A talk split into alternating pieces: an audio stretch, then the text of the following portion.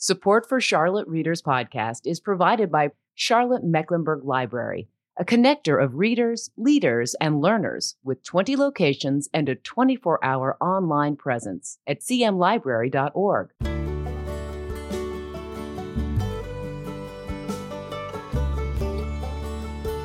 Hey, listeners, welcome to this fall 2021 edition of Charlotte Readers Podcast, where authors give voice to the written words, part of the Queen City Podcast Network and the Authors on the Air Global Radio Network. In this episode 258, we visit with Stacy Hawks, author of Dividing Ridge, the unsolved murder of Elva Brannock, based on a true story of an unsolved crime that took place along the Blue Ridge Parkway in Alleghany County, North Carolina in 1937. After a young woman goes missing on her way to school, a community is left on edge. With news spreading quickly of her disappearance and gossip swirling, it is up to local law enforcement to restore a sense of safety and one determined sheriff to bring justice to her family.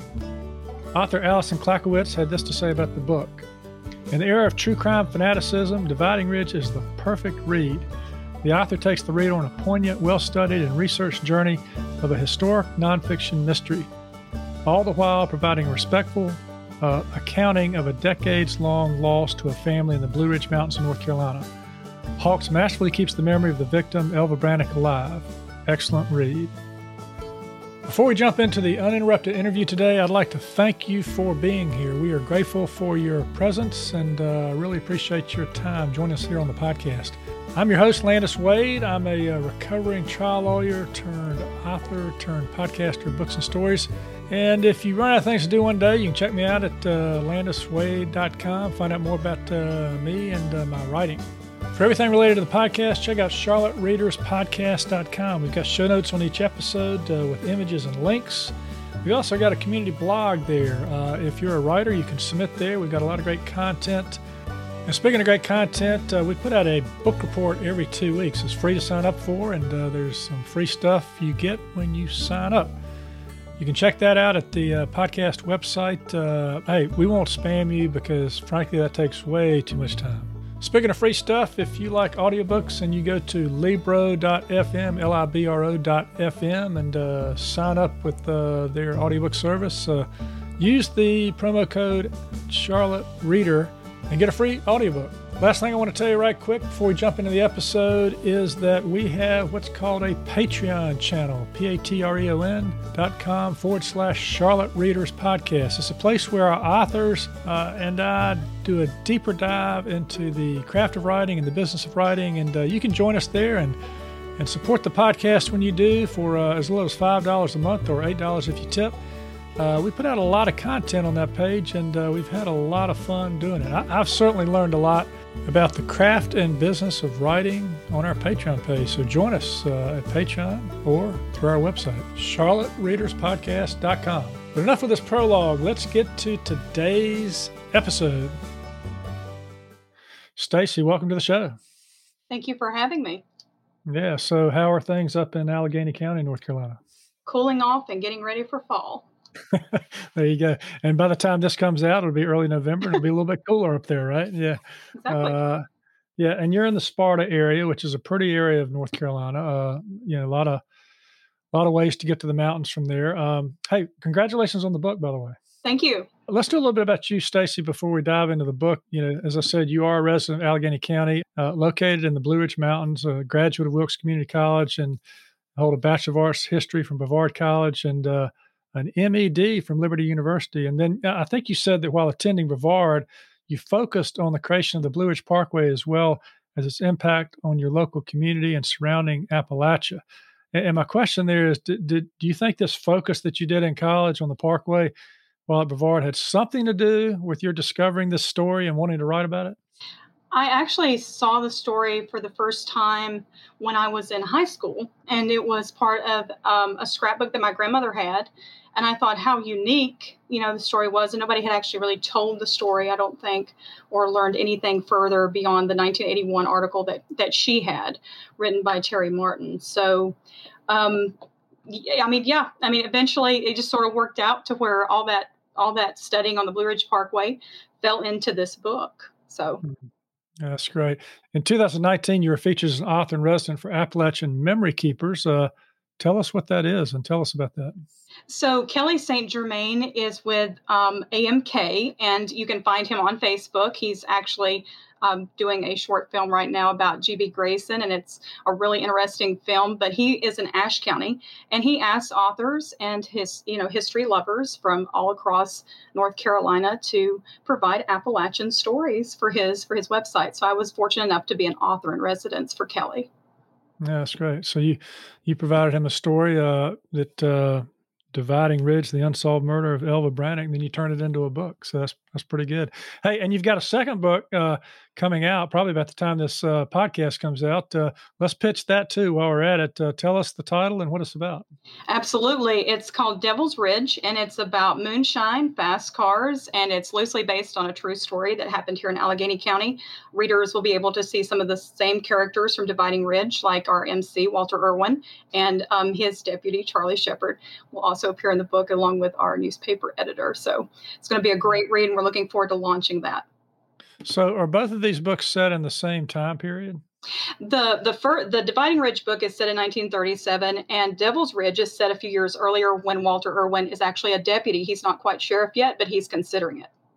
Okay, yeah, we're going to talk about the sheriff in a little bit, but uh, let me ask you this: since you're writing these books that involved, uh, you know, true crime, uh, what drew you to these stories of uh, murder? Are you a true crime fan? I kind of do like true crime. I love I love podcasts like um, Criminal with Phoebe Judge. So I listen to a lot of Phoebe Judge and Unsolved Mysteries too. Kind of grew up with that a little bit, um, and just just that genre alone kind of got to me a little bit. I think when I was in college, so I read Truman Capote's In Cold Blood. I've read, a, you know, other different books from that genre. So that and history just sort of seemed to go along hand in hand pretty well, and I decided to try my hand at it. Yeah, and it is a pretty uh, fast growing genre, both in the book world and in the podcast world. This uh, the the topic of true crime. So you certainly uh, you're writing about something that people are interested in reading, which is always a good thing for authors to do, right? To to write about something that readers want to read, which is going to kind of lead into our book promotion thing. Did you have that in mind when you were thinking about what you wanted to write in terms of books that uh, you wanted to find a genre that uh, people might be interested in reading? I mean, well, yeah, and, and, I thought it interested me as well. It interested my community. It involved my community. It, it involved the place where where I grew up. So I thought, why not? Why not include it, and why not have them featured in the book as well? So, was this a story, Tracy? You said you were growing up uh, that you had heard about in high school. Nobody had ever written a book about this. It just sort of had gone through the oral histories and maybe some newspaper articles at the time. Is that how it developed? Yeah, it, it kind of went all over. It went all over the United States. Um, Lowell Sun Times carried it. Um, just a bunch of different newspapers from across the country carried it. There's actually a newspaper clipping in the book that shows a photo of Elva and her sister and um, that came from I think the Lumberton Bee. So there was like a bunch of different newspapers that carried it, but it never did go through an actual writing or an actual book process, or nobody actually ever told the full story and got all the information and put it into a book. Hmm, interesting. Well, before I dive further, let me tell our listeners that uh, you you have been involved in promoting books and helping others promote books. We're going to do on our Patreon channel uh, book promotion with Stacy Hawks. We're going to talk about marketing, including how to set, uh, pursue your goals related to promoting your book. That's at Patreon, P-A-T-R-E-O-N dot com forward slash Charlotte Readers Podcast. But let's talk, Tracy, for a minute about the what if for this book. You know, you think in terms of fiction books, uh, authors go around and they go, well, what if this happened? And what if that happened? And then what would happen? When you're writing a nonfiction book like this, um, you're also thinking about a what if, but in what way are you thinking about that? It was. It started out being kind of a nonfiction book. It started out being a uh, research paper. Really, I mean, I thought maybe I might could use it somehow, maybe for a PhD or something in the future. But it turned into this historical fiction story, and all and all the dialogue and everything's made up. But as I was reading the articles, I mean, I would just get little little glimpses of scenes that I would like to have appear in the book, and I made sure that those kind of played off the newspaper articles. Mm-hmm. We're going to talk about separating fact from fiction before this is over. Before we do that, I want to circle back to Alison Klackowicz's review, where she says that you take the reader on a well studied and researched journey of a historic nonfiction mystery and you convert it into historical fiction.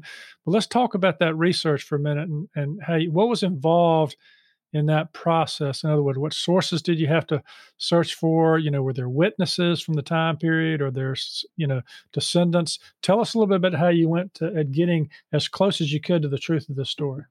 So in the back of the book and throughout the book, readers can see footnotes, little little numbers there that that go back to the end notes at the end of the book, and those are my sources, and those were actually pulled from real places and from real people.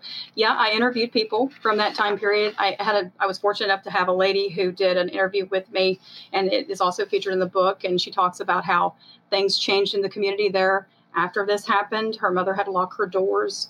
Um, kids didn't really walk to school all that much after that, so it was kind of it was kind of a really big change for them. But yeah, I mean, it was newspapers and our local library and our local um, Register of Deeds office and just a ton of different agencies. And without them, we couldn't. I mean, I couldn't put this book together. Hmm. When did you decide you wanted it to make uh, it historical fiction as opposed to a more lengthy, you know, historical account of what happened? I think as I started to write the book and started to get, you know, closer to the end of the book, and I was like, well, I've got to wrap this up somehow, and I want to do it in a way that's respectful, but also in a way that provides more information, maybe to the family or maybe even to readers, and, and maybe they'll take an interest in the case and want to look at it a little closer. So just somewhere probably in the middle, I would say, just before I got to the toward the ends of the book. Hmm, interesting. All right, let's uh, talk first impressions. Uh, you know, people pick up a book cover, they look at it. Uh, we got a title on the cover, "Dividing Ridge." Um, that's the main title of the book. Where does that uh, title come from? Dividing Ridge is the school that Elva Brannock attended. That's the name of the school. There's one picture available at the Alleghany Historical Genealogical Society of the school taken in the 1920s, I believe. Jeff Halsey there can probably tell you a little bit more about that. But um, the cover itself is actually taken at Devil's uh, Garden on the Blue Ridge Parkway here in Alleghany County. So it's a real place you can actually go visit. The photo doesn't do it justice, I don't think. But, you know. Well, I, have seen, you know, uh, being having a place up in the Blue Ridge Mountains near Boone, you know, we go up on the parkway and and I looked at this photo and I thought that is you're up on the parkway, you're looking down below and it's got that blue tint like you see uh, with a little bit of uh, orange as if, you know, the sun is setting, you know, in the distance. So um, I, I, could see it's the parkway, but I'm intrigued by this. You said Devil's what is where this picture was taken? Devil's Garden, and it's called that because of all the snakes that are around. Oh. yeah. Uh, okay, I don't want to stand there when I take no. my next photo. Uh, no. not a big fan of that. Um, and the subtitle of the book is "The Unsolved Murder of Elva Brannock." Um, now, when you set out, uh, Stacy, on this journey to write this book, uh, whether it be nonfiction and turned into historical fiction, did you hope to be able to perhaps uh, be a modern day sleuth and solve this mystery? Yeah, I did. I was like, yeah, I, I think I think I can do it. If you have all this all this information from newspaper clippings and you have all these eyewitness accounts, and people started coming forward and started telling me things, and I was like, you know, if it, I wonder how many people came forward back then and told um, the sheriff anything. But I'm, I'm, sure he got plenty of tips too because he arrested a number of people in this case. Um, but well, he didn't really arrest, but he detained them um, for questioning. But no one was ever formally arrested for the murder of Elva Brannock but yeah, I hope to. I'd hope to at least shine some light on it. Maybe even, you know, get people interested, as I said, and maybe they'd take it up. Yeah, and we're going to talk about some of your theories before we're done here. But wh- why do you think the mystery uh, has been, you know, unsolved for so long? I mean, you can have some theories, but again, there's no certainty as to what happened, right? Right. I, I think one of the reasons is, you know, it was done in the 1930s and back then you know they didn't have access to things that we have access to now when it, in terms of solving murders and solving crimes like dna testing and you know they had fingerprinting but that was a really you know that was a really hard science. You had to take your fingerprint and, and, and you put it down the paper and they'd send it off to somebody and they'd have to sit there and look through pictures of every individual fingerprint. They didn't have codis. They didn't have a system mm-hmm. to automatically read and say this is the person connected with that fingerprint it was all done by eye. Yeah, it's hard to believe in this day with CSI on television and you know criminals getting apprehended with DNA testing just like that. That uh, you know why can't they just do that in some of these murders that happened? And but they didn't have that technology back then, mm-hmm. right? Mm-hmm. Yeah. Um, all right. Well, look, we, we do this thing on Charlotte's podcast, you know, where authors give voice to the written words, and we're going to start at a at a good place in your book. You're going to start reading from the from the very beginning, and then you're going to drop in a little bit, uh, you know, a few, few further pages in. So uh, I think you're starting with the chapter that is titled "The Awfulest Thing." So, uh, Stacy, whenever you're ready, uh, you just take it away. Founded in 1859, Alleghany County is located in the Blue Ridge Mountains of North Carolina. The name Alleghany itself is a Native American term meaning good river. One of the county's most valued natural assets is the Scenic Motor Parkway that became a grand attraction better known as the Blue Ridge Parkway. Although the New Deal changed the landscape of not just our country, but of the Blue Ridge Mountains, nothing has changed for Elva Brannock. She is still gone and still waiting for justice. The local brunette beauty who met the end of her life too soon still remains a complete tragic mystery whose case is cold but not forgotten. That's the awfulest thing that's ever happened in this county, R.D. McGrady, a local scenic parkway worker, explained to Winston-Salem Journal reporter Terry Martin in 1981. Elva E. Brannock, born May 20, 1920, lived in a small, close-knit community of Saddle Mountain. Her parents, Jefferson Brannock and Vice E. Brannock, made a living, like most others, by their family farm. At 16, Elva was a student in the seventh grade at the Dividing Ridge School, located two miles from her home. She, along with several other children in those days, walked each morning to their classes. Elva left her home around 7 a.m. with her books in hand and an old tin lunch pail. Lola Billings Anders, Elva's teacher, would later report that Elva never made it to school on Monday, February 8, 1937. RD and the men lined up according to the sheriff and deputy's instructions. Within minutes, all 200 of them proceeded to walk, calling for Elva. Once in a while, McGrady would allow silence to fall over his route to listen for her voice. After feeling as though he had walked several miles, R.D. looked at his watch and realized it was 10 minutes to 10 o'clock. Proceeding through the field, the damp morning grass making the bottoms of his pants legs wet, the same feeling that had hit him earlier, that strange, unexplained feeling of loss and sudden detachment, was returning in waves. He halted and looked around the woods. There were volunteers either slightly ahead or just slightly behind him on all sides. One young man RD did not recognize, a volunteer, proceeded to call for Elva to his left. McGrady looked ahead and noticed a dip in the woods. The embankment was not deep, but it was shallow enough for someone to have slipped and fallen by accident. Following his instincts, he walked over and slowly went down the embankment, where he spotted a stack of school books. His heart raced. He felt the need to call out, but lingered for a moment, trying to collect his emotions. Was it her? Taking a few more steps, McGrady began to make out a body. Clothed, lying on her left side in the cold earth, with snow and frost lightly dusted across her dark hair. McGrady knew immediately it was Elva. There was no sign of blood or immediate trauma, but it was clear that 16 year old Elva Brannock was no longer alive. Okay, and this was a uh, this was in a community at the time, Stacy, where um, you know doors weren't locked, people walked to school, miles to school. It was a close knit uh, community. There really wasn't much crime, right? Right. This is the first. I think this is one of the first murders in Alleghany County, hmm. if not and, the first. Yeah, and and let's talk a minute about the uh, the victim. Tell us a little bit about Elva Brannock uh, and the school that she was going to attend she was just two miles from her home, and um, Alleghany County had a number of schools back then. Dividing Ridge was just one of them. It was a one room school. Lola Billings Anders was the teacher there, and Elva was she was in seventh grade, which was kind of like high school back then. You were already done and graduating. You went on to Glade Valley School if you wanted to further your education here in the county. So she was she was 17 years old, and all the newspapers kind of described her as a tall brunette beauty, and she was just a sweet person and had a lot of had a lot of friends and family and people that walked to school with her. I talked to one lady who's I think her daughter walked her walked with her to school and knew her. Mm-hmm. And then I recently had a meeting with a lady. Her name is Nestor, um, here in Alleghany County, who provided me with um, some more information as far as the case goes, and provided me with some of these newspaper clippings that I would not have otherwise have had. So I think it was Jefferson's niece, and she was Elva's first cousin, and that's how they they knew each other. Hmm. So, who would you consider to be the protagonist in this uh, retelling of this story? Was it was it the sheriff? Was it the family?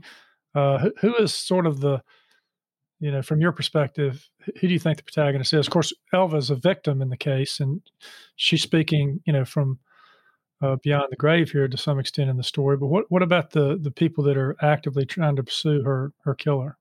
I mean, I looked at Walter Irwin as my MC. He was my main focus. I wanted I wanted everyone to know what all he did and how active he was in the investigation and trying to locate who might have been responsible for this. I also think the family was was set up as a protagonist because they too were looking for answers, and um, they too depended on law enforcement to help them to get those answers.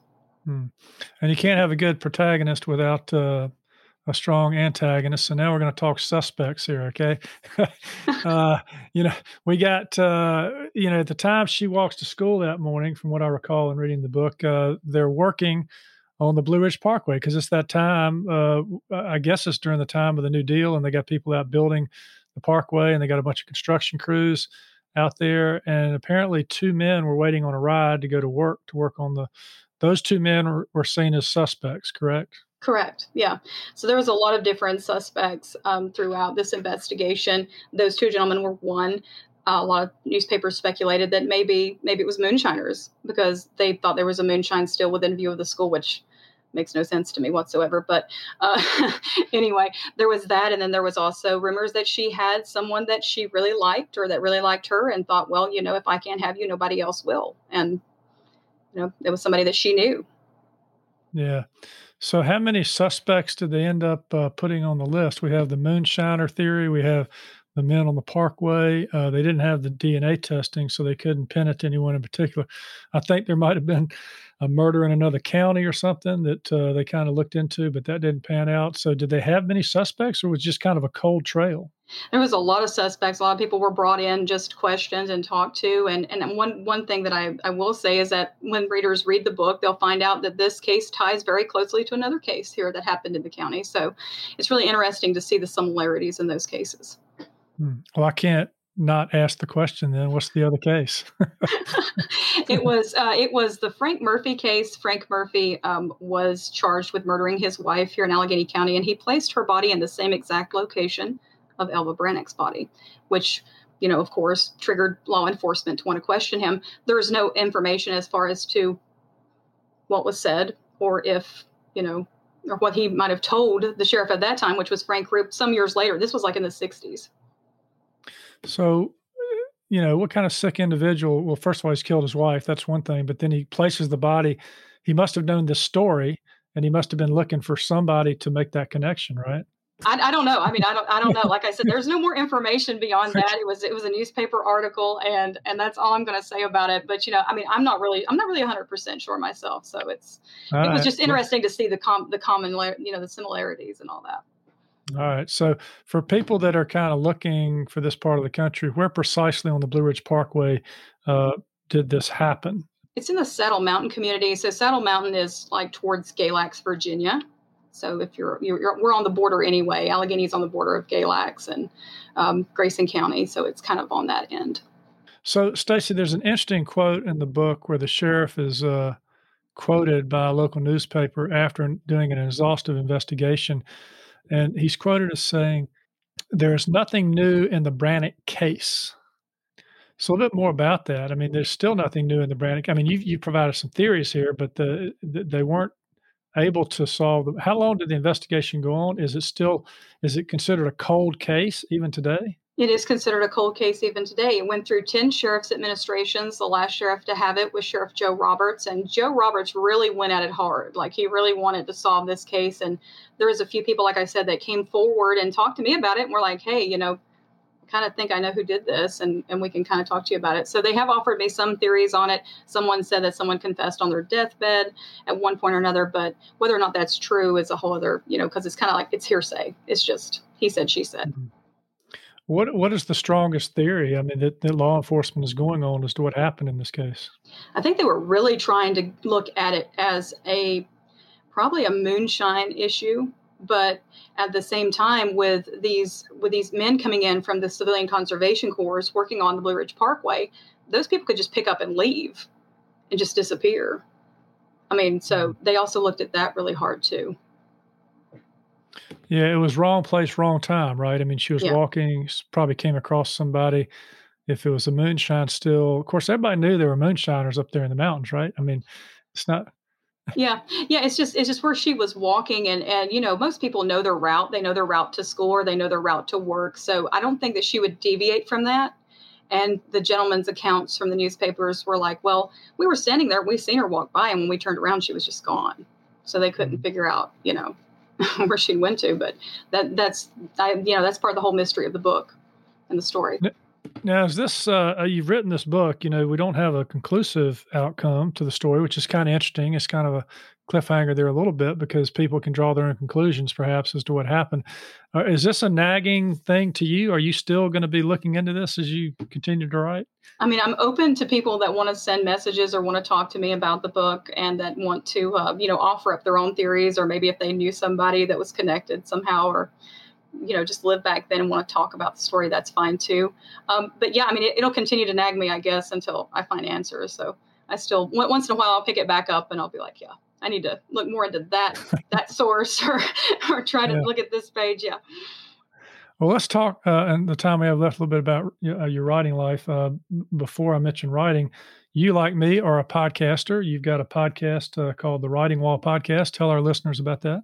So the Writing Wall podcast airs every second and fourth Saturday of the month at 6 p.m. Eastern Standard Time on multiple platforms. You can follow us on Twitter at the Writing Wall or on Instagram at Writings on the Wall 85, and you can visit our website from our link Linktree URL that are on those on the social media pages. We feature indie writers and writers especially from North Carolina when you're podcasting, I'm just curious, are you doing it live, Stacy, or do you do any editing ahead of time? We we do pre-recording. I have um, I have a manager and I have some volunteers that assist me with the editing and okay. the formatting of the podcast. So all right, so you're not flying by the you know just no make, it, make it out there. Okay, right, that's fine. Well, that's okay. You can do it both ways. Um, well, that's that, that's great for you. Have you found uh, doing a podcast has been you know an enjoyable experience for you as an author and also uh, uh, helped you as an author yourself? It really has and it, it's also opened me up to a lot of other great books that are out there like um, allison clack's kids book. We we got to read that for our alleghany story time. Um, and you know just just just great authors and just being able to promote them and help them to promote a little bit too. So yeah it's been a really great experience yeah, I, I chose. Uh, you gave me several reviews, or I picked up several reviews. I chose hers because Allison was on this podcast at one time. We featured her book uh, on this as well, and I and uh, I appeared on her podcast. She's got a podcast as well. Everybody's got a podcast. Everybody's yeah. got a podcast. So, you know, why why not, right? right. We'll be talk, we'll be talking book marketing. That's one thing you can do. You know, get a podcast. But uh, as to writing, um, why did you want to become um, a writer that writes books? Well, I mean, I, I think I've always just loved to write. I've always loved to read. And my writing was really mainly poetry. It was not really novels or anything like that. It wasn't probably until after I got in college that I realized, you know, hey, I can come up with a pretty decent plot and I can come up with a pretty decent story and maybe turn it into something. And then with Elva Brannock and her story, that just it just sort of really kicked off after all that research I did on the Blue Ridge Parkway. And I thought, hey, that would be great to incorporate that into a book and into a story and be able to share it with other people. Do you enjoy the research process uh, uh, for these true crime stories? Yeah, probably too much. Like I'll, I'll linger in research for like a year. yeah, before like, I come out. with a book. Like, do you use any special uh, software? do you do, uh, pretty much do it by hand? And I pretty much do it by Microsoft Word, and like I'll make notes. I have notebooks. I told Allison Clack on one of her podcasts that I was like, man, I, I had this old notebook and I wore that thing out, and it's true. Like it was falling apart by the time I got done, and I, I know it's in here somewhere. It's stashed in some Tupperware, but um, but I used it for the Alva Brannock stuff, and I would just write. I would just write out little sketches of scenes, and then I'd come home late at night from work, and I would just sit down and I'd just type them out. That's great. So, um, this question I ask, uh, you, are into your second book now. Well, first of all, are you think you're going to like branch out and do kind of some mysteries uh, as well, as opposed to historical fiction? Or are you going to kind of stick with this genre for a while? I think I may branch out eventually. I, I do have poetry available. I have uh, 3 mm-hmm. poetry collections now. I'm working on my fourth. Um, so yeah, I mean everything is everything is shifting and changing. And if I run into another great newspaper article or it kind of inspires me to write about something, I'll definitely take that on too. So. And we know people don't get rich uh, writing. So, uh, what's what's the day job look like? You know, the day job is I am uh, I'm a genealogist, so I'm an heir tracer. I trace people's uh, lineages for them, and and also work for realty offices and things like that. So, it's an interesting well, job, and I love it. I people hunt is what I call it. Well, that's a perfect uh, tie into what you're doing with the historical uh, fiction uh, here with uh, these true crime stories. All right, one last question. Um, you, have now gotten your second book that's coming out. Um, if you could tell that uh, younger writer something before you wrote your first book, something helpful based on what you've learned through these two book uh, experience, what would it be? It would be edit, edit, and re-edit. Get beta readers. Make sure that you format your book well. Hire someone if you must be active on social media, build your presence, build your brand, and don't expect overnight success, like you said. And just be supportive of your brand and other authors too along the way that help you. Yeah, that's very valuable information uh, uh, for anyone who's thinking about writing. It's a long game. It's a marathon, not a sprint, right? Uh, right. Stay with it. Uh, we're going to have fun now. We're going to jump over in just a second to Patreon at p-a-t-r-e-o-n dot com forward slash Charlotte Readers Podcast. We're going to talk about book promotion uh, Stacy's got some experience with that. We're going to pick her brain about how to do that. Uh, it's always helpful to get that information. So check us out there. Stacy, it's been a pleasure uh, having you on Charlotte Readers Podcast. Thank you so much for having me, and I hope everyone enjoys the rest of the season. Well, that's it for today. Another fine author giving voice to the written words. You can subscribe to this podcast for free at Apple Podcast, Stitcher, Spotify, iHeartRadio, and most any podcast platform you like to listen to your podcast on. If you like what we're doing, please consider leaving a short written review on Apple Podcasts or the podcast platform of your choice, because when you do, our authors' voices travel much farther and wider in podcast land. And if you're inclined to help us help authors give voice to the written words, and you'd like some member only content cultivated by our authors and me as our thanks, please consider becoming a member supporter. You can find out how to become a member supporter and more about today's show and all previous episodes at charlottereaderspodcast.com. Thank you for listening. We really appreciate it. I'm Landis Wade for Charlotte Readers Podcast.